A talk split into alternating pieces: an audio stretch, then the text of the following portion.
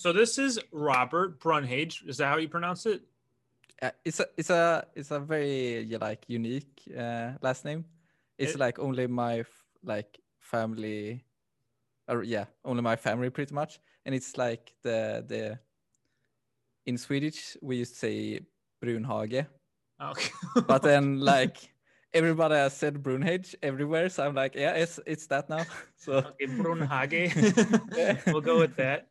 Um, so you have a little YouTube channel that's a little smaller than mine, so maybe this will give Yeah, you some yeah, yeah. publicity. nice, nice, good times. I'm just kidding. He has a pretty big YouTube channel with over 21,000 subscribers now. Um, it's based on Flutter, and uh, he's been doing it for a while now, right? Yeah, When did you start your YouTube channel? I think it's like two years, maybe a bit over, maybe. That's that's so that's a long time to be doing YouTube. I feel like Yeah. I, I've I've been doing it for like one year now, and it feels like forever. And I started. I don't even remember like what it, what life was like before I started YouTube. Oh, I remember all my old videos, and I don't recommend anyone to watch them at all. I just want to remove them, but people still say that they help, so I'm like, okay. Have you noticed that like uh your old videos still get a ton of views because Yeah, on my channel. yeah, There's still like one of my first one of my first videos. I think my second video is probably my most viewed video almost every month. Like one of the top three most viewed videos every month. I'm like, Yeah. come on. like guys, I promise the stuff has gotten better since then. I still get questions like uh, on my first video, I had like the font size really, really small. So I still get like questions or comments saying like, I, I can't see the code. Wh- what should I do? Like, I- I don't know. Watch a newer video. I like fixed it three videos in or something like that. That's the worst. But um, all right, I wanted to ask you about how did you get started in development? Because I'm I'm pretty interested about like I feel like everybody has their unique stories. There's a lot of people I see on the internet that kind of started from like scratch. They just decided one day to learn coding. How did you get started? Uh, so that's a pretty interesting one. So when I was in high school, uh, I'm not sure that translates to the correct high school, but anyway, uh, high school, uh, we had like a a programming course. I think it was Java, and I, I really really hated it. Uh, I didn't want to. I didn't want to be in that course. Yeah. uh, and then I got help from my brother doing that course. I so I passed it at least. Mhm. But then I was like, yeah, I'm I'm not going to do any kind of programming related things. Uh, but I always like been interested in uh, like hardware, so building computers, uh, fixing things. That's one of the ways I got into like fixing up my own keyboards and making them more nice, I guess. Uh, that was like what I did mostly. So I started working. So after high school, I started like directly working with uh, fixing MacBooks Mhm. and then like fixing Chromebooks, I think it was. And then after like half a year or a bit more than that, after like fixing, I don't know, 10 MacBooks a day or 15 MacBooks a day, I was like, ah, this is getting pretty repetitive. uh, then I got into, uh, because I always wanted to teach somehow. So Mhm. then I got into like teaching, and then I started teaching in the high school that I, I was in. Uh, so teaching uh, more hardware related things and network uh, or networking. And then I was like, yeah, I think teaching is fun, but the hardware thing still gets very repetitive. Yeah. Um, at least what I think at least.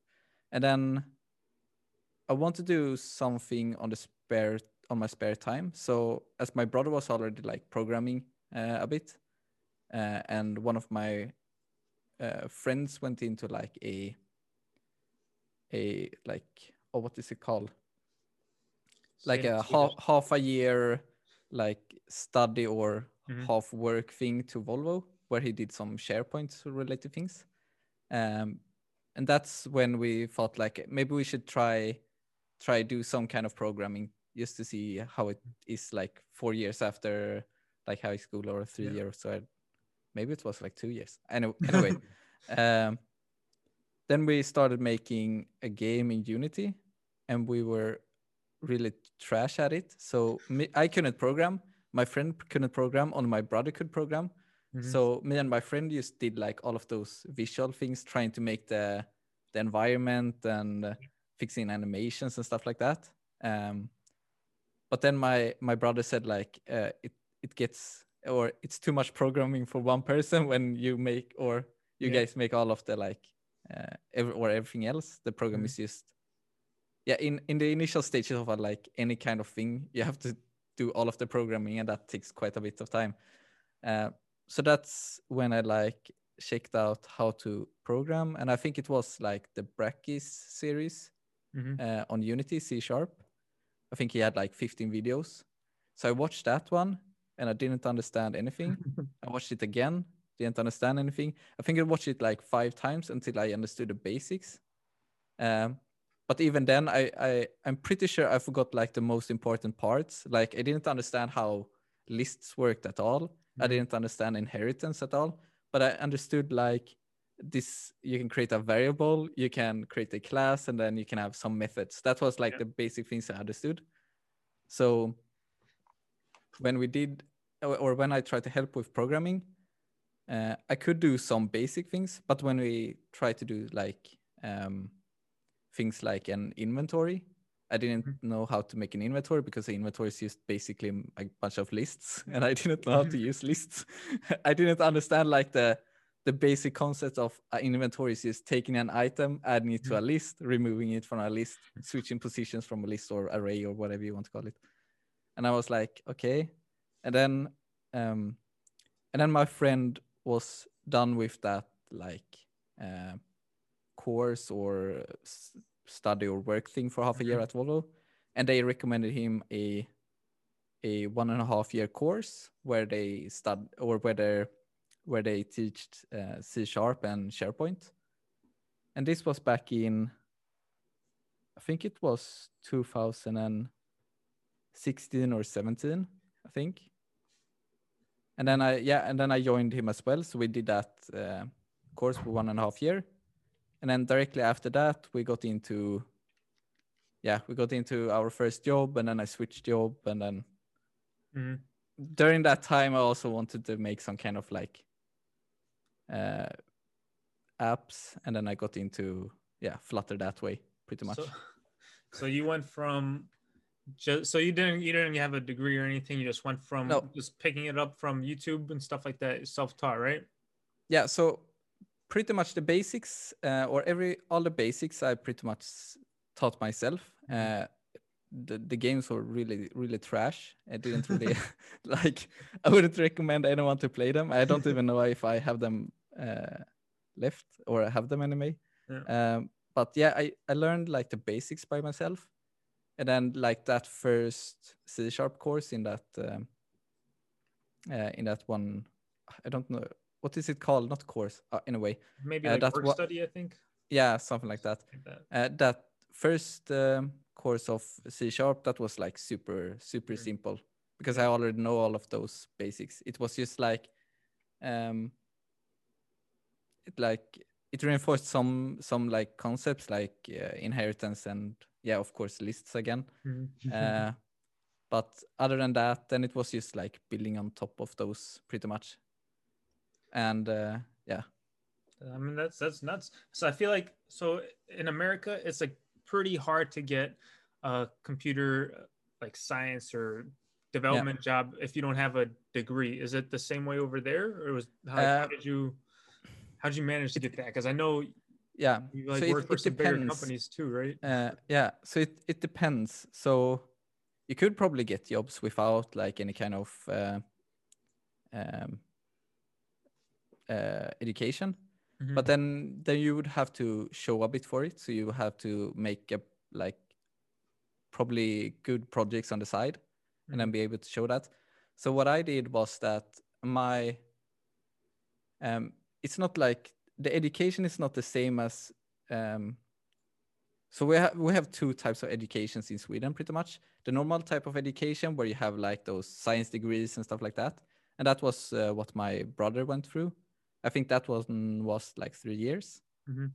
um and the one i went through was like a a work-ish education. So the people that uh, taught them was like people coming from uh, Okay. uh, companies and they taught them and the only courses or um, the education types they had was depending on what the market actually wanted so for Mhm. example this uh, education was sharepoint and that's because the market really needed sharepoint developers pretty much Mhm. uh, so we did like i don't even remember any kind of sharepoint things but most a lot of the things we did was web related so we did a bunch of react css and then backend and stuff like that so the first job wasn't that much SharePoint. Mhm. Uh, it was just a bunch of like web development, pretty much. That's I feel like that that sounds like a really good idea. like they Yeah, instead of going to school, because like my first year at like a job, I learned like more than I ever learned at school in terms Yeah. of development. And that seems like to actually have it set up in a way where you learn with the job and people who actually do it. That seems like that seems like the way Yeah. it should be. Like that should definitely be an option here. I feel like I've never heard of that. yeah. So so a lot of the people that went into that uh, like course education or whatever you call it, uh, a lot of them come came from the same uh, like higher education that my brother went through, uh, like science degree, uh, not science degree. I don't even remember what it was called. Anyway, they come from that like normal education type, but they couldn't get a job. So they went through uh, the same education as I did, because the main the main difference is that we had like uh, the the education only exists if there's a demand in it, Yeah. uh, and the ones teaching it are from different companies, so we get connections to companies quite like directly, Mhm. and then as well as um, we also had like uh, two sessions or two times we had like six or eight weeks of like uh, learning in learning in a company pretty much as part of the curriculum um, so that was like uh, the places i were uh, or learning or working in the education uh, that place i got to work directly after the education pretty much So it's kind of, I mean, we have like internships here. It Yeah. seems like it seems like an internship, but actually like Yeah, it's an internship, but it's inside the education, so it's part of it. So you have to complete. You have to do the like yeah the internship, Mhm. and then they like grade you or the company grade you like oh you were a good candidate or a good person or you did Yeah. these things or you uh, you worked with these things that the education wanted you to do and stuff like that. I mean, it seems like a good idea. I feel like we should start doing that here. We gotta I, go. I, I really thought it, it was uh, like not it, it should like I can't even speak. It seems like it should be other like countries doing the same thing. Like I don't know about it, but at least it's Sweden. It's like super common. Mhm. Um, here, here, it's not a common at all. You have to go through four years. Then getting the internship during the summers is like impossible. Like, people that know somebody, they can easily get an Yeah. internship. But like for me, my family's here, like the first Yeah. generation, like we're the only family. We don't know anybody. I had to apply to like, think like 200, or 300 even internships. First year, I got one in, um, first year, I got one in like the school had like this program it's called like a guaranteed paid internship program. Yeah. If you had a high enough GPA, you, they got you into it. But like the internship was kind of shitty. It was like uh, it was at the actual school, Yeah. and it was interesting because like I learned a lot, but like I didn't do anything. I Yeah. I just learned, uh, just did more school during the summer, which is yeah. cool, I guess, but didn't make any. So like I think the main difference with uh, the education I went through was that I guess your education was very or had like a lot of courses that was very like uh, what are you called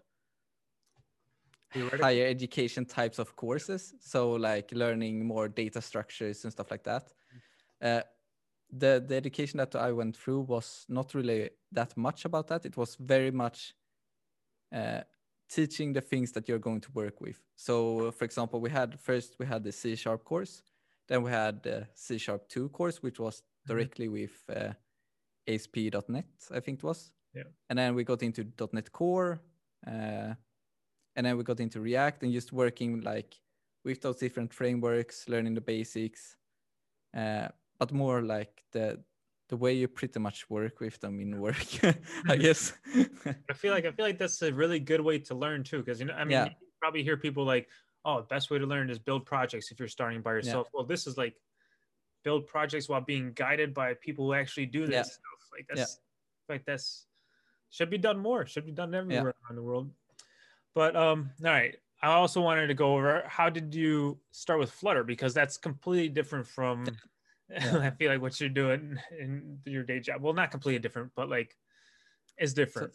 Yeah. So uh, during that when during that time I was in education, um, I wanted to do side projects. So I did so still some kind of like small Unity projects and stuff like that because I just thought it was fun. Um, but then I I don't remember what I wanted to do. It was some kind of app I wanted to do at least. Mhm. Um, I think it was like some typical like social media food app or whatever I want to do. Uh, Um, and I did it in Android, I Mm-hmm. think it was. Yeah, I did it in Android. And then when I got like two months in, I thought like, but if I'm going to make an app, I would want to release it on Yeah. iOS as well. and I thought like, um, that, that this is pretty much uh, Mhm. like a lot of work, and I wasn't even like close to finish because that was like a super ambitious, ambitious progr- project.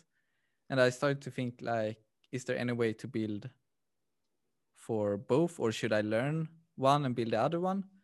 Uh, and that's when one of the people in uh, the same education as me said that, oh, but there is Xamarin, so you can check out Xamarin to build uh, like cross-platform for both of them. And I was like, okay, that sounds interesting. I checked it out a little bit, um, but it was still like Xamarin was very, very different than like normal native development.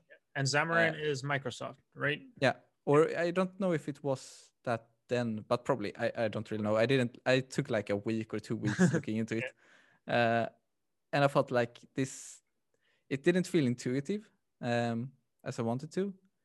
And then at that same time, I think yeah, that specific week that I was looking into finding a way to build both of them or if I should learn iOS as well. Uh Flutter released their like um, first trailer that like the the welcome to beta of uh, Flutter or something like that. Um, so I was like, okay, I will try that out. Maybe it's from it's from Google, so I, it can't hurt to like try it out at least. Um, so I tried it out. Took like one or two days just going through the documentation, learning that uh, basic app they wanted to do. I don't even remember what it was now. It Probably was like a it. list, and then you just heart list items or something like that. Probably something uh, it like they always do it. yeah and i went through i went through that uh and i understood some of the things Mhm. and then i was like okay and it was like no content of it as, at all. It was just like those basic documentation. And they had like really great documentation. So i thought like okay i will see if i can uh, recreate the app i had done in two months in flutter. And i think it took like from not knowing anything it took like one and a half week and i had the same result. Yeah sure it was i, I knew most of the things. The backend was set up and stuff like that. Mhm. but i just felt it was very intuitive to get into uh, coming from like i didn't know much android development back then either. So i remember when i first made that app in android and i was going to make a list view for all of the posts of food. Mhm. and i had to like I, I made a normal list view or something like that. And it didn't work good. And then they recommended that you should have a recycler view so it doesn't render all of the things at the same time and then that recycler view had to have an adapter and i didn't understand any of this when i actually did it. Uh, and that i don't know how many lines that like list mm-hmm. class became. It was like 2000 lines of code just to display a list.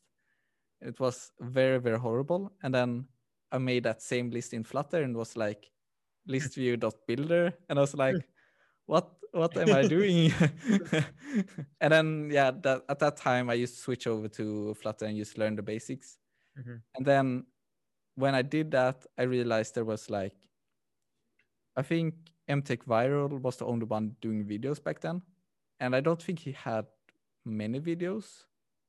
Or he has quite a lot of videos anyway but uh, I, I felt like every time i searched something that was uh, that i wanted to learn it was like no videos of it, and the only thing I could find was like um, uh, like when searching for Flutter on YouTube when there was no Flutter videos, the only thing that appeared was like a pony coming from like My Little Pony or something because that pony was called Flutter, and I was like every time. So I, I remember back like one year ago, I made a tweet and I said like. Uh, is there anyone else remembering that time when you search for something on YouTube for Flutter and you only find ponies everywhere? so that was the time when I made videos because I thought like, yeah, maybe other people shouldn't have to do the same thing I did. have to deal with the My Little Ponies. yeah, pretty much. So Oh, man. that's pretty much how I started to make videos. So it's kind of it's kind of funny that you mentioned like your first app was like a social media type of app. Yeah, yeah, that's- exactly what mine was too. Yeah, I think that's probably like the most, uh, the like the app that everyone tries to do in the beginning Mhm. because they they always get inspired by something like Instagram or Facebook or YouTube or whatever, and they just want to make like those the biggest biggest apps that they can do, but they don't realize how actually big they are. yeah. not just like showing you the list. Then you have to, for example, if you're doing like some kind of social media, then Firestore, for example, or I don't even know that Firestore was a thing back then, but real-time database, it's like super hard to handle like those uh, many-to-many relationships for posts and followers and stuff like that. Uh, I think it's gotten a bit better now with like um, collection deep queries and stuff like that in Firestore. Uh, but back then it was just a hassle and it felt so weird duplicating so much data everywhere, having cloud functions, duplicating who you're following and then you unfollow to remove all of those. And yeah, it was not it was not a good experience trying to do that with uh, having no experience and then a real or a NoSQL database pretty much. I feel like yeah, everybody underestimates like how how complex those apps are. I remember Yeah. When I was making mine, one of the hardest things I found was to do the actual like feed to show people you follow to show their actual content. Yeah. Like either either there was an option you copy all the like everybody's stuff into your own collection, everybody's posting to your own Yeah. or you do some have to do some other crazy stuff. Uh, you you get some appreciation for that stuff, but also I Yeah. think I think uh, that probably helps help me I think a lot to learn about um, programming, building apps and stuff. Because like trying to build that, you're like there's so many Yeah. problems you have to solve. Everything else is like a piece of cake. yeah yeah true I, I still remember because when i made that app i think the first thing i wanted to do was not like uh, feed of posts uh, when going over to flutter the first thing i wanted to do was like the profile page Mhm. uh, and the way i had done my profile page was like i had a a banner color and then like half or at the bottom of that banner color i want to have like a circle for the um like the profile picture. Mhm. and then just had some like metadata such as like name. And then Yeah. i think i pretty much copied the instagram way of doing it. And then they had like the posts down there uh, and the followers and stuff like that. But that was probably the time i realized that flutter was like super easy to make uis because making just a circle and then putting a face in it was just an like uh, a circular avatar widget and i was like oh somebody thought of this before me and then uh, yeah and then all of the other ones was just like column row text Yeah, back okay, I, I mean, I came from. I did a little bit of Android development, like I Yeah. said, in that first internship that I had, but that stuff was a lot harder than I think. At the end Yeah. of the summer, I had the most basic thing like I ever made, but it's it was so much code and everything, and Flutter makes it like Yeah. so much easier. it's just I feel like I feel like a lot of people that haven't tried it and I feel like that's the biggest selling point of Flutter is the Yeah. actual like how simple and easy it is to do. But um, so you mentioned that you worked with uh, you looked into Xamarin or whatever that cross-platform thing is.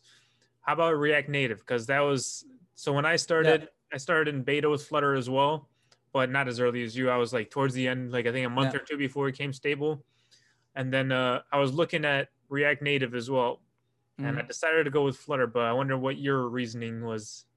Uh, so actually, I had done quite a lot of, or quite a lot. I did work with uh, web development at that time, uh, so I actually worked with React, so I had like a very good understanding of those things. Mhm. Uh, and it was just like a, a fluke pretty much. I didn't actually know about React Native when I found Flutter, so I didn't have to make that comparison between them. Should I choose React Native? Should I choose Flutter? I didn't I didn't even know about know about React Native, so I was like, okay, go Flutter. and then uh, and then afterwards, I have checked it out some, and I think like my my honest opinion on which way you should go or not if you are like coming from a web development experience um, i don't think it would hurt to do any of them. Uh, in the end i think react native is a good approach. I i don't have anything like against it.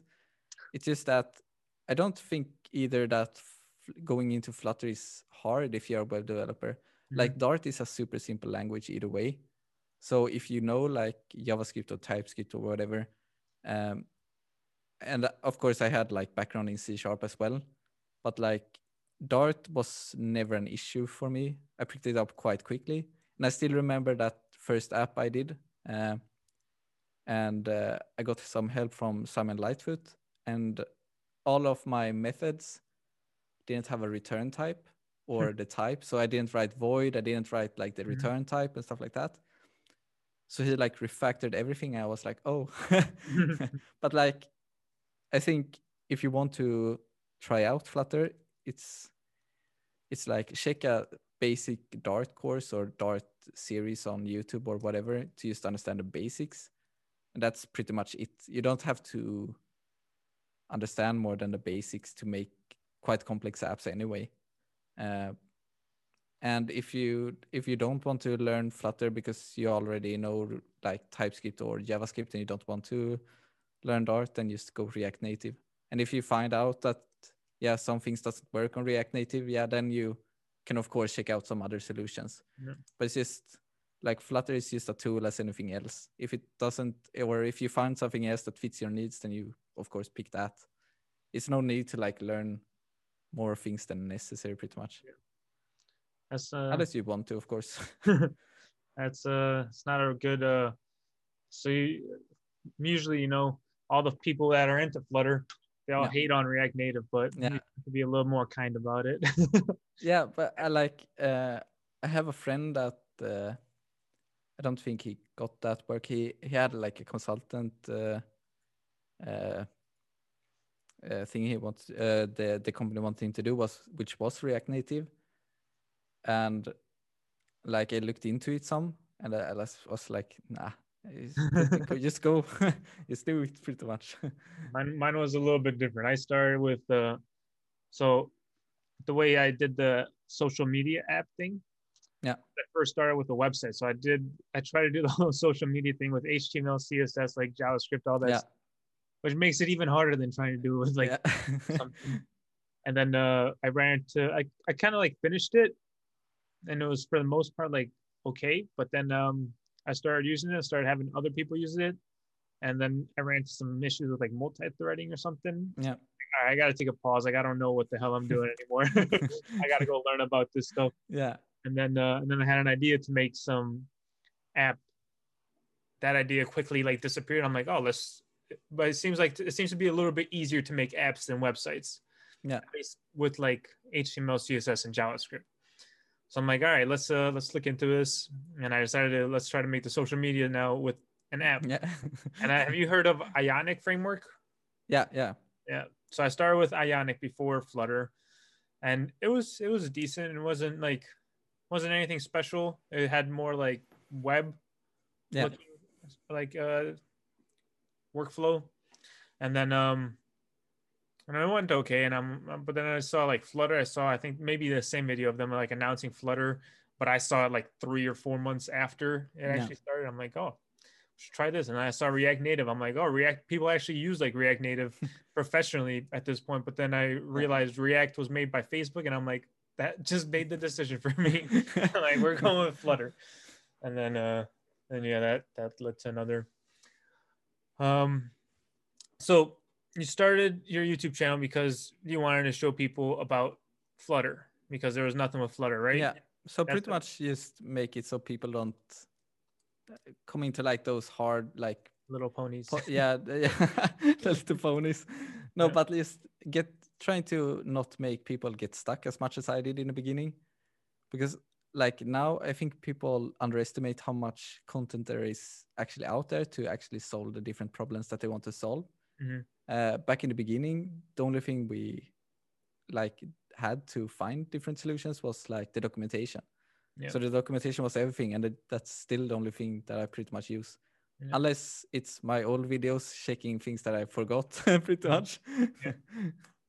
I noticed that's one of the best things about having a YouTube channel. Like if I if I did the topic in the back Yeah. like before, I'm the best person to explain it to like myself. yeah, I could literally learn the, a whole topic in like eight minutes if I forget. It's it's amazing. yeah, But you work full time while doing this YouTube channel. yeah, How do you manage that? Because I know my me personally working full time and creating YouTube videos, it's a lot of work. Like people, I don't think realize how much work YouTube Yeah. takes. But how do you manage? so so during the for example during the education i was or did Mhm. uh, every time i got home uh, i started working on the unity project and i did this for like six or seven months like every day and i worked all of the weekends. Mhm. uh, I, I, of course i did some other things as well. I played games and took like walks and stuff like that but most of the times i was just like programming uh, like very very much or quite a lot. Um so that pretty much got me used to working quite a bit. Mhm. um, then when i started the videos i did it because i really like doing it. Um, so it wasn't like a big it didn't strain that much Mhm. if that makes sense. Yeah. uh, but the strain come like came a bit afterwards. So i think i did two videos a week for like i don't really know how how long it is, but i did it for a while. Um, and that's when i start to feel like that burnout Mhm. uh, because I was working full time. I wanted to like build something my own, so I built apps and I uh, did websites and stuff like that. Um, and then every time I got stuck on something, I want to make a video on it, so I then made a video of it, uh, and that went just on and on for every week, uh, two times a week. So that at that time, of after a while after that, I, I got pretty burned out, so I stopped making videos. Mhm. Um, and then I think I don't really know how long I stopped making videos. I think it was like half a year or something like that. It was quite a big break. Um, but after that, like it didn't feel like um like the only thing I did was when when I stopped making the videos, I just replaced it with something else. So I st- started like building my apps more pretty much. So I still like worked as much as I did before. And that just yeah kept going on all the time. But I noticed like the one the one thing that um made it fun to make videos was like finding a topic that I thought was fun Mhm. and then trying to trying to make it in a way that pretty much you think is fun and not being a like a hassle. Because the way the reason i could make apps or like learn programming in my spare time that much after work as well was because i enjoyed doing those things. So i enjoyed making games on my spare time. I enjoy making like apps on my spare time. And as long as you pretty much make youtube the same thing i believe it's a bit easier to do. And this I realized probably like three months ago.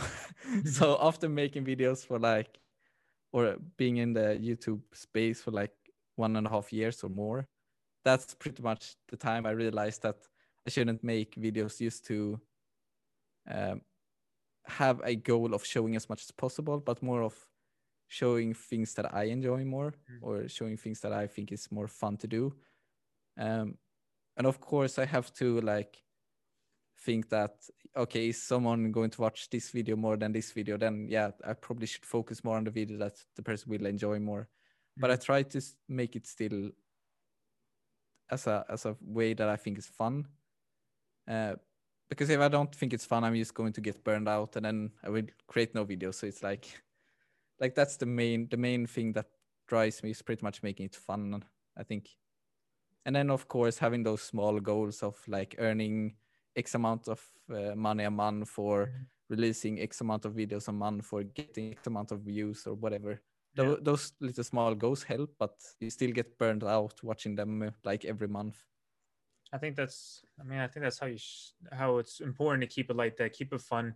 Because I Yeah. realized I was doing two videos a week before previously two, and I was kind of forcing them out. I had, I had like this whole series called like the book club app series, and I was trying to build an app while making videos for it, and then I realized like that's a ton of work, and then I was like forcing myself to do it, and I kind of stopped. Yeah. And I started doing like I, I don't know if you noticed, but my recent videos are more about like theoretical parts of like how Yeah. Flutter renders wi- widgets and like that stuff actually Yeah. interests me more. So that that's why I've been doing that more. but i think that's like the approach the the best approach like if you have something that you enjoy doing then of of course there will be times where for example it's a video or a week you don't want to make a video because you're tired or you want to take a break or something like that. And i, I still haven't myself found a good like way around this. Mhm. either i don't make a video that week but then i think i should have made a video and then i just pressure myself that okay now youtube will not recommend my videos as much. And then i just push myself to create that video. Uh, so I, I don't have any solution for that yet but like all of the times at least when i make videos that i don't have that like experience then i think it's fun and that drives me to go through that boring time when i mm. don't want to make a video pretty much.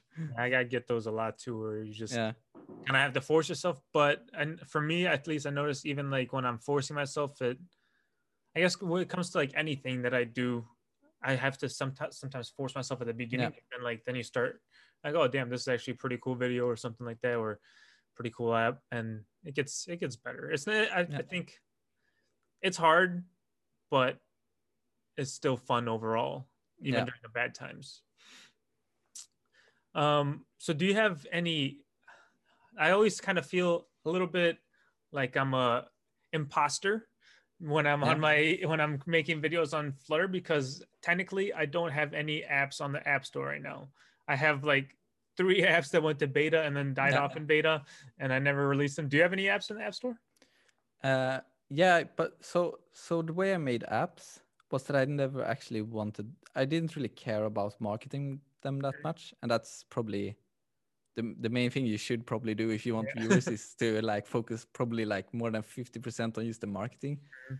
Uh, but like the viewpoint I had when I made apps was just making apps for small things that I wanted to solve for myself. Mhm. So the first app that I actually released was like a uh, a reminder application for watering your plants.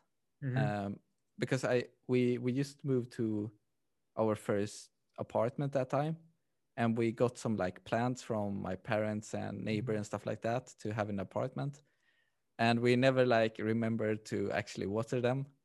Uh, and there was one other application, and it looked really bad, so I didn't I didn't like it, but just because just the reason that it looked bad. So I made an uh, an application that the sole purpose of it was to just look better than that one. I didn't care about some of the features, I didn't implement them. I just wanted it to look a bit better. Mhm. So so so like I made it for myself, uh, and then I just published it, and I didn't market it at all, pretty Mhm. much. I probably put out one tweet or something like that. Mhm. Um, and then let's see. Then I made another app, which was just putting down how much you earn, like in terms of money, uh, a month from side things. So, for example, in this case, it would be YouTube, and then I could like put down, okay, I earned twenty dollars or something like that this month, and then could put a category on it, and then I would get, depending on how much I earned that month, I could uh, get levels pretty much. And I Mhm. have a level from one to I don't even remember now, one to forty, and then I Mhm. would get stars and levels for for a way to boost me pretty much to to try to push push myself, yeah, and then having some small like graphs and stuff like that, and then, but I never really made apps to to make them to Mhm. make money off them or to make a lot of viewers or viewers uh users. Yeah. I don't think that was ever a goal. I tried to do it some, but it wasn't really the the part that I enjoyed. Yeah. So then I thought more of the making videos part. I don't see it as, um, or I try to not see it as uh, having like imposter syndrome because I still can make apps pretty much, Yeah. and I know like the, I I know probably more than the basics at least. Yeah. So, like, of course, I don't know how to market apps, but that's not the thing that I'm focused on. I don't focus on like, here is how you're going to get ten thousand users or whatever. Like, I I don't have that experience. I don't know, but I have the experience of making apps, so that's what I try to focus on more. Yeah. I think my, my point with the imposter syndrome was for me, I don't even have anything to like, if someone searched my name on the app store, like Yeah. try to find my apps, I don't even have anything to show for it. So they're like, yeah.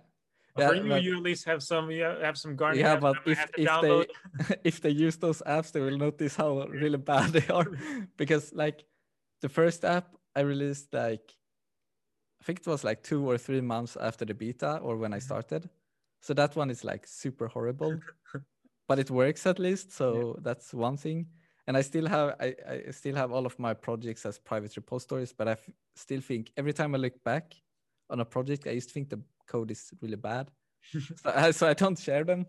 Uh, I have one application in the works, uh, but I haven't really got the time to work on it. And that one, my goal with that one is just, yeah, it's a app that we use personally here, uh, Mhm. just to make things easier for me. Uh, but the goal for it as well was to test out Flutter Web, uh, and then one goal is to make it uh, open source. But Mhm. like, I have worked on that app for like eight or nine months because I haven't really gotten time. So, uh, for so all the features. So, for example, the first feature I did like nine or ten months ago. So Mhm. that part is like I- I don't really like it because it's poorly written compared to like the last part. So Mhm. those things are like stopping me from actually open source it. But I don't think I- I don't think like if I if I don't I don't think you should get like hindered by those things pretty Yeah. much. Uh, but yeah, I think I think everybody goes through it. I go like I Yeah. feel like if you look back even two months on any code that I write, I'm like, what the hell was I doing? Yeah, yeah. come on. And like even looking back to when I first when I remember that social network app that I was Yeah. talking about. It's like looking back on that is just a mess. Like that's before before I even knew what state management was. So I was passing like stuff around everywhere. I didn't even use inherited widget. I just it was the worst. like So, that is disgusting. like all I remember in the beginning, I think it was the only like known things you could use was I don't think provider was a thing back then. Mhm. So we had is the normal like inherited widget, uh, which I didn't really understand at that point. We had, I think scoped model was like, I think it was named scope model at least, was like very recently um, announced or added. Mhm. And then there was like this typical like block. Um, so I understood like the basics of inherited widget, but I didn't know how to actually actually use it for like with the change notifiers and stuff like that. Yeah. And scoped model I tried a bit later. Uh, or actually that was probably the first thing I tested out just to understand like how to update widgets that it's not like yeah, update a child widget somewhere with uh, some common place pretty much. That that was the time when I understand the co- concept Mhm. and then I moved into having like one in basic or generic inherited widget and just providing my different uh, blocks. And a block is just pretty much a class with a stream. Yeah. It's it's nothing special at all. Mhm. Uh, and because that was my first approach or one of the approaches that I liked the most in the beginning, when provider was released and all of those other state management solutions was released, I didn't care about them at all because I, I, I just used the basic block architecture. And then I think um, uh, the, the block library was created like a while after that as well. Mhm. And I felt like, and I I looked into it and it just looked like a, a block version of uh, Redux. And as I'd done Redux, I didn't really enjoy Redux. So I was Mhm. like, me Um, and after like I think it was like one year ago, uh, I tried out just basic provider and change notifiers, I think it was. And that was probably the time I stopped using block altogether Mm. because block is not a after using it or like now now I'm not, not talking about the block library. Yeah. I, I haven't really used the library. It's probably a great approach. But like the the normal block architecture where you just create your streams and behavior subjects and stuff like that, Mhm. uh, it came with such a big uh, boilerplate and so many side effects that you didn't really think of Yeah. and it was just a really hassle when you when the app got bigger to me at least when i didn't um or yeah i did i don't really like it after using Mhm. like provider change notifier and now, now of course riverpod and state notifiers uh, after going through all of them it's like Yeah. you can get that job done with all of them it's it's just a matter of which one you enjoy doing it with Yeah. From what it seems to me, it seems like there's you have to block has a big like overhead, something like Yeah. a lot a big learning curve. Yeah. But it could like it's definitely a great solution if you have gotten over that learning curve. yeah So it was you- it, it was very good for learning purposes for when actually getting into uh using fire like Firestore more and just listening to the data Mhm. because that provides stream so i already already had quite a lot of knowledge of like um flat map map and all of those things to manipulate the stream to make it the data i wanted to but then of then it became a problem when i had two different blocks and i wanted them to interact with each other. Then you had to listen to a stream and then depending on that stream you put it out data in the other stream. And those things was just like super big hassle and it was just it was just not fun.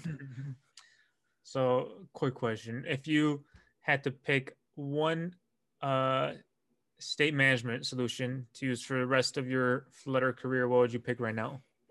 Mm. Like if if everything was like production ready, I would probably go with Riverpod and state notifiers, uh, or value notifiers depending on state notifies direction in the future or whatever. Mhm. But if those didn't exist, uh, I would probably just go with provider probably. I was Uh, uh, assuming your answer. Yeah, I usually go like state notifies change notifies, value notifies, all of those things. Those are like so basic. Mhm. It's very simple to work with.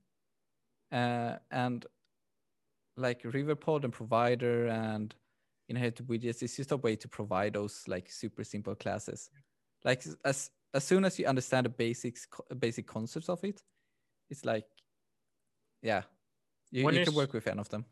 One issue that I've had with that is deciding which one to use because change notifier, value notifier, state notifier, Yeah. they all work. So Yeah. how do you figure out which one to use for which scenario? Like I know there's with state, there's immutability with change notifier, no immutability, right? Yeah. But, but like it doesn't really So- matter. They both work, right? Yeah, so so there's different approaches. Uh, value notifiers are very simple when you just uh, or value and state notifiers can be pretty much used the same way. Mhm. Uh, change notify is probably the most basic one or easiest to understand one because you just you have a class, you have some kind of your normal variables in there, and every time you change those variables, you just call notify listeners. Mhm.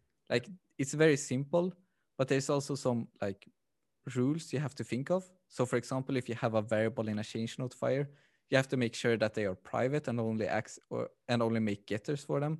Mhm. So you can't change those actual variables uh, from the widget tree because if you change them and don't call notify listeners, then yeah, then the widget tree won't be rebuilt in those places.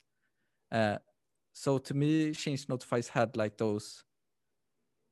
Um, it works great, but it it forces you to think in a way that I think should be like standard. You don't you shouldn't have to think of those because you could could miss them. For example, you can um for example, if you use a list in a change notifier and you make a getter for a list, Mhm. you can still add items to that list. Yeah. So in that case, you have to make a getter for a unmod. Uh, I don't even remember what it's called, unmodifiable list, Yeah. and then provide that list inside it or something like that. And it's just some like those small things that you don't think of. And then after like let's say you create a big app and then you have just getters for list. And then half a year later, you're like, oh, a list, and then you add items to it and it doesn't update, and then it's very hard to debug because items get added to the list, but it doesn't update. And um, yeah, so that that's why I don't really use change notifiers.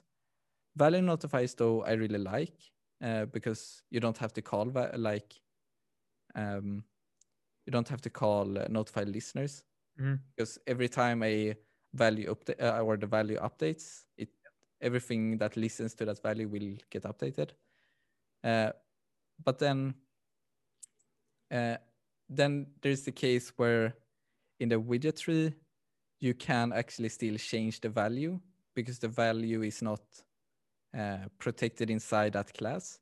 So you could, when you have a class and you use provider, for example, to provide that value down, you can still change that value anywhere in the widget tree or whatever you want. Mhm. Uh, and it's no nothing wrong with that, but it's just that when the application grows, uh, the more you do that, it's harder to find the places where you change the value incorrectly. So let's say you always want to um, add like a, a user class inside the value or something like that. Mhm. Depending on where you use it, maybe you have done something wrong with the user class and that value will be updated. But if you uh, only have like a method in the value notifier and always call that method, then you know that every place that the value changes is always this specific method. So there you can always debug it and you see that, okay, print out the user that gets into here. And you can maybe notice that, okay, when I click that button, the user doesn't have a H, it's null or something like that. Mhm. Uh, but then again, the value is not protected, so you could still do the change. And that's when uh, I found state notifier and they have made the value in value notifier uh, protected instead. So you can't in the widget tree do, so they don't call it value there, they call it state instead. But you, you can't say uh, like my state notifier dot state is equal something because then it will just give a compiler warning saying that uh, state is protected because you can only change state within the class. Yeah. So it has four, it has all of the like benefits of value notifiers and change notifiers, but it protects you from all of those like stupid silly mistakes that you can do. And yeah, the, other than that, it's just it's just a great like experience to always to always be forced to make the changes in those classes instead. I mean, Because- seems like seems like the go. Everybody recommends the go-to way is to just use state notifier Yeah. because it's just because there's always those times when you just want to like try something really quickly or you see if something works and then you say like okay i'm just going to change this value here in this method in the widget and Mhm. you do that and it works and then you do some other changes or fix some bug or whatever and you forget that one and then you think oh i will get back to that one and then those things just pile up yeah. uh, but when you have like a more structured or forced way you you you go with that because you don't have another choice and it's not like super much a boilerplate or something like that it's just a different class it's just it's forcing you to have a method in that class instead Yeah, it's like makes sense. I mean, uh, there's a reason everybody recommends it, and think yeah uh, I, I know a couple other people have recommended. That's what I've been using. I've been using state notifier with uh, Riverpod as well. It's been Yeah. working well. I have no complaints. So yeah must be the good way. But I realize we're like an hour in already, and uh, Nice. I haven't even gotten to any of the questions I asked people on to ask on Twitter. So I guess I, I feel like I could I feel like I could ask you enough for like hours and a whole day, but I think we got to answer some of the Yeah. other questions. There's two specifically that I was curious about as well. Yeah. So how do you do what is your YouTube workflow and how do you create videos, I guess? Uh, so the way I make videos is pretty much the same way that Fireship does it. Uh, so he made so if those for the that do not know, Fireship is like a very big YouTuber for making development videos, Mhm. and he released in he made another channel under his name, um, uh, which which goes through like the workflow that he uses for making videos, and I uh, and I took that workflow, tried to make it as much as my own as possible to see how it pretty much worked. So I I tried this out for like three months ago before I started making the videos. Uh, again, after taking like a small break. Uh, so now my workflow is pretty much find out a topic that I want to cover. Mhm. Um, if it's an application or if it's just like a small thing, depending on what it is, I create the application and I try to use it for at least two days. Uh, because there's always like so like small things that you don't notice. For example, Mhm. uh, some of the latest videos I've done is like the movie app and stuff like that, where you have like if you don't have internet connection, it will show a no network or whatever. And there's like always small things that you don't notice when you actually code it for a video. So I try to just test it and use it for two days, pretty much, just to see so I don't forget or have like major bugs in it. And then when that is done, I just clean up the code a bit, and then uh, I have that project on a another screen. I open a new project, and I used to record the whole workflow. So uh, I just record the whole screen for when I have the new project. Uh, Just go through the things, so like removing all of the comments, adding the different packages, and then just trying to code it up in a as structured way as I think it makes sense, pretty much. Yeah. Um, and if I make mistakes, I can just cut cut those out pretty much, or just if I mistype something, I just cut that piece out later on. But what I pretty much do is just record the screen for the whole app creation or the video creation, and then I just have that content, and I have it uh, uh, just one big video or maybe like three videos or something like that, depends. Then I use uh, Premiere Pro for doing the videos. Um, and the first thing I do is not actually adding any of that content. That is just the bare bone or body that I want to have. Mhm. So I try to aim to have a like one minute intro where I try to make the video as interesting as possible. Uh, because I've noticed that as soon as the coding part starts, a lot of the people drop off. So I want to make it such a way that it, it's it's more fun to watch. It's just not like the normal learn how to do this thing because those yeah sure those videos are great, but it's not really fun to watch them sometimes. It's it can be it's more fun to watch a video where you learn stuff but still think like oh this was like fun to watch pretty much. So Mhm. I try to make that intro as fun as possible or good as possible where I just give an overview and trying to make a introduction of what the actual content is. So not like today we are going to create this app, but more about like, um, for example, a movie app. A movie app can do these kind of things. So like showing videos, arrow connections, network, whatever, whatever. Like, um, attacked. yeah. So, so so making it more fun, pretty much. So I try to just take gifs and like icons and stuff like that to make it uh, as entertaining as possible.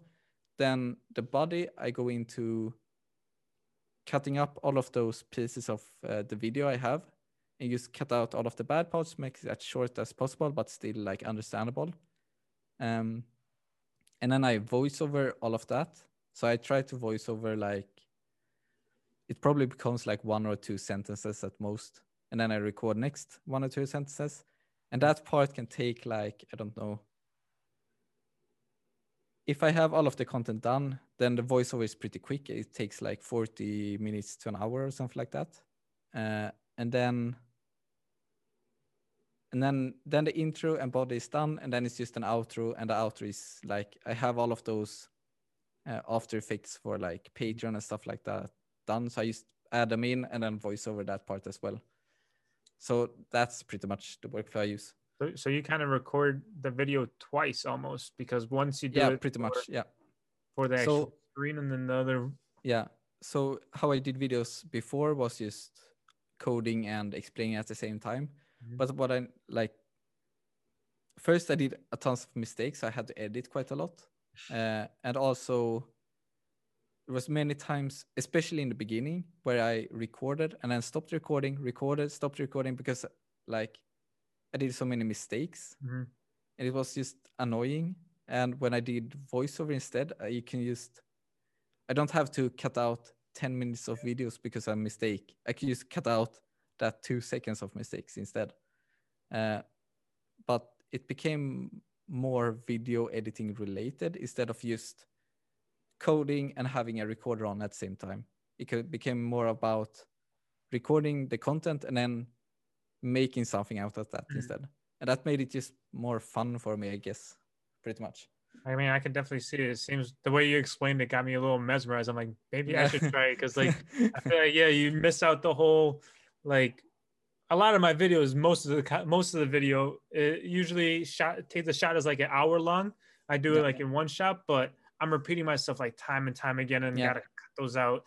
And like it's just it's a mess. And like I feel like with you, the way you approach it, it becomes more of a creative outlet, kind of, because you're trying yeah. to like just think like you're you're trying to be more creative and putting it together in a nice way instead of cutting yeah. out the nonsense that you said. yeah, because like a lot of the times uh, when I recorded normally, just recording uh, and doing the code at the same time, uh, I think like the first time it was very bad, so I used to remove that piece, record it, and did everything again. Another one, it became a bit better. I did one of one, became a bit better, and then like the fourth or fifth time, then I was happy, and then I could have started editing and removing other those like those small mistakes. Yeah. I always wanted to try to make like a whole uh, a whole session where I had as little mistakes as possible, so I could have the editing part as little as possible. But then then the first part did take a lot of time instead. Like I just changing where I put the time pretty much. Exactly. I, I don't even think it's possible to do like a whole tutorial. Yeah, it's always small mistakes. And then when you say like random words that doesn't yeah. even make sense in the context. it's a mess. And I feel like so the thing that I, I liked about the way you do it is because so the, the the way you explain where you're learning we're trying to type out the code and do all that, you only have like so much like brain power towards doing both yeah. of the things like talking and actually trying to express what you're doing there and coding at the same time. I feel like that kind of gets in the way with I think that that's a part of why I say so many stupid things or like mess yeah. up a lot during a tutorial because you're trying to think about like a bunch of things. Yeah. The way you do it is you don't have that problem it seems. Yeah. Yeah, so one of the like most common problem I had was when I had like a bigger project I want to make a video on when I coded it and talked at the same time, I always had to like think of what next thing to do. Yeah. Sure, I had like another screen for the project, but I still had to navigate to those different places to see like, okay, now I'm going to create this new class. And I would create that class.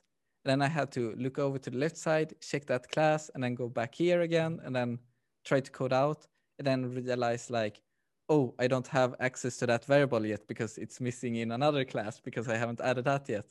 But when I do it without like voice act, uh, voice voice acting, voiceover, uh, that way it doesn't really matter if I miss something because those parts I just edit out, uh, and I may just make the code fit in, and I can just mix and match it. It doesn't. It doesn't make the voice like because if you have like let's say you record three different classes and you notice that one thing misses in the uh, last class what what the way I can do it now is I can just move that coding part over to the middle instead, yeah. and then that makes sense instead. But if I would have done a normal like coding session and just recorded, I can't move that part because that would make then the voice or when when I speak that doesn't even make sense because I just cut out and put something in a weird spot. mm-hmm. I know you're not trying to sell me on it, but you're kind of selling. I don't think I is it's still like a good amount of i think my biggest problem is uh like there's still a, a lot of work in terms of like creativity and yeah. getting all the pieces together and making it all work and um yeah i think that i think that style i really enjoy watching it but i just don't know if i would yeah it's a it's a lot more work to do it that way uh making a normal video i could do it within a day very easily mm-hmm. uh but now it takes probably a couple of days from coming up with a topic to then coding it to then voiceovering it to then finding all of the different icons and all of those things.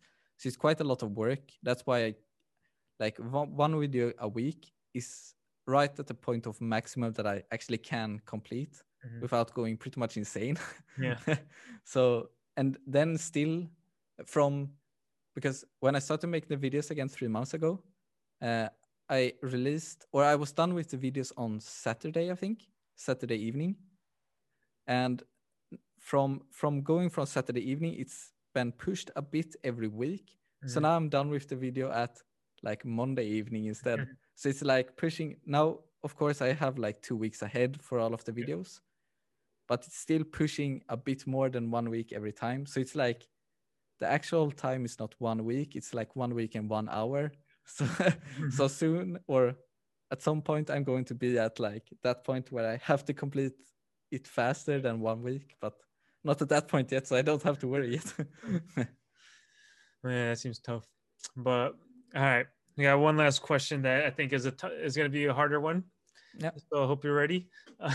so, so what is the worst part about Flutter, or Mm. your, your biggest pain point, or what you wish was better? the biggest pain point is probably the way Google has handled packages and not packages in general, but more about the Google supported packages. Hmm, Uh, so a lot of them hasn't had the like so for example if you look at like provider or like riverpod all of those have like very good documentation very good feedback and everything just works and there's like issues that getting hand uh, like taken care of but other packages that are like more made by google. I, I can't come up with a specific one but let's say just in-app purchases for example. It's just not intuitive and the documentation is really bad at those. And i think like those things could be improved quite a lot with. So for example if you compare um, i haven't really checked the google payment uh, documentation in a while now but at least for like four or four months or a half a year ago uh, comparing that documentation in the readme and the example code to things in the documentation of the actual flutter documentation it's like a night and day difference. It just feels like the the packages was a second thought or an afterthought. Yeah. And a lot of those could be approved quite a lot. And just getting more first hand support pretty much from Google in like themselves. Yeah, I think I That's like noticed. the most things. Yeah. Yeah, I- that, that, that's pretty good point. I noticed uh, the same thing with like the camera plugin, like the main little camera plugin. Like it doesn't. Actually, I don't, I don't know. I haven't checked it in a couple months Yeah. now either. Maybe maybe it got a lot better. I'm not sure, but I know back in the day it didn't do a lot of like the basic things you wanted want like for a camera to do. Yeah. So, But I think like now um, they released like a couple of months ago the Flutter community or the uh, like there's a list of different packages that are getting like real support to getting fixed up because a lot of those I don't know if it's the camera app specifically, but just say camera app just for an example. Mm. Uh, so maybe that one didn't have all of the features or didn't have good documentation or whatever. But now it seems like they have a goal of creating those packages and making them good. So hopefully that's one. Mhm. Uh, that one will solve it. But other than that, I haven't really found any issues Mhm. working in Flutter. And then I have worked in Flutter like two years.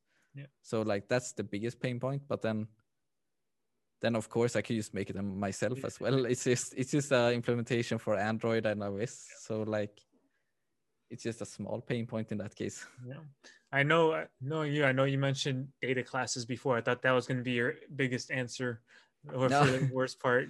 Is it? Is it not that big of a pain point? I guess because there is freezed. Like you still Yeah. there's ways to do it around it, right? Yeah, so like it would be nice to have all of those like Dart features, uh, but like the way that Flutter is made, it's just I think the features would be nice, but as Dart is very simple to use, it's like a it's like either you get, for example, Kotlin is a lot harder to get into compared to Dart, Mhm. uh, and they have a more structured way of working but Dart is super easy to get into, and that's like either you have a it feels like either you have a very complicated language that has a lot of features, or you have a more basic or simple language, and then build on top of that and make new features. So it feels like they, they are probably in the works. So, for example, non-nullability is one huge one Yeah. that I really missed from working in Kotlin for native, and that one is like probably early next year going out full with Dart and Flutter. So that's one huge one. And after that, I think probably a lot of it will just build upon that. So like uh, data classes will probably be not like far far away anyway. So Let's hope so. don't That'd be feel- awesome. yeah, and there is like packages for code generation to fix those things. So it's just it's Yeah. just a matter of I don't really like code generation, Yeah. but it still works. So Yeah. All right. Well, thank you for joining me, being the first guest on this um, great that's a long one. podcast. Yeah. I didn't expect it to go this long. I had, I had like a whole bunch of other questions I was gonna gonna ask, but I didn't want to hold you up for the whole day. I know it's a, it's a little later in Sweden over there, yeah, but um, make sure you subscribe to Robert's YouTube channel. This is gonna be in the description. Do you have anything else you want to promote? uh, maybe the Twitter. He's on But Twitter too. mostly- Make sure they'll be in the description. yeah, but mostly YouTube. That's like with YouTube, you will find me everywhere else. It's like whatever you feel like. All right. Well, thank you for joining, and Yeah. um, Of course. Have a nice one. bye.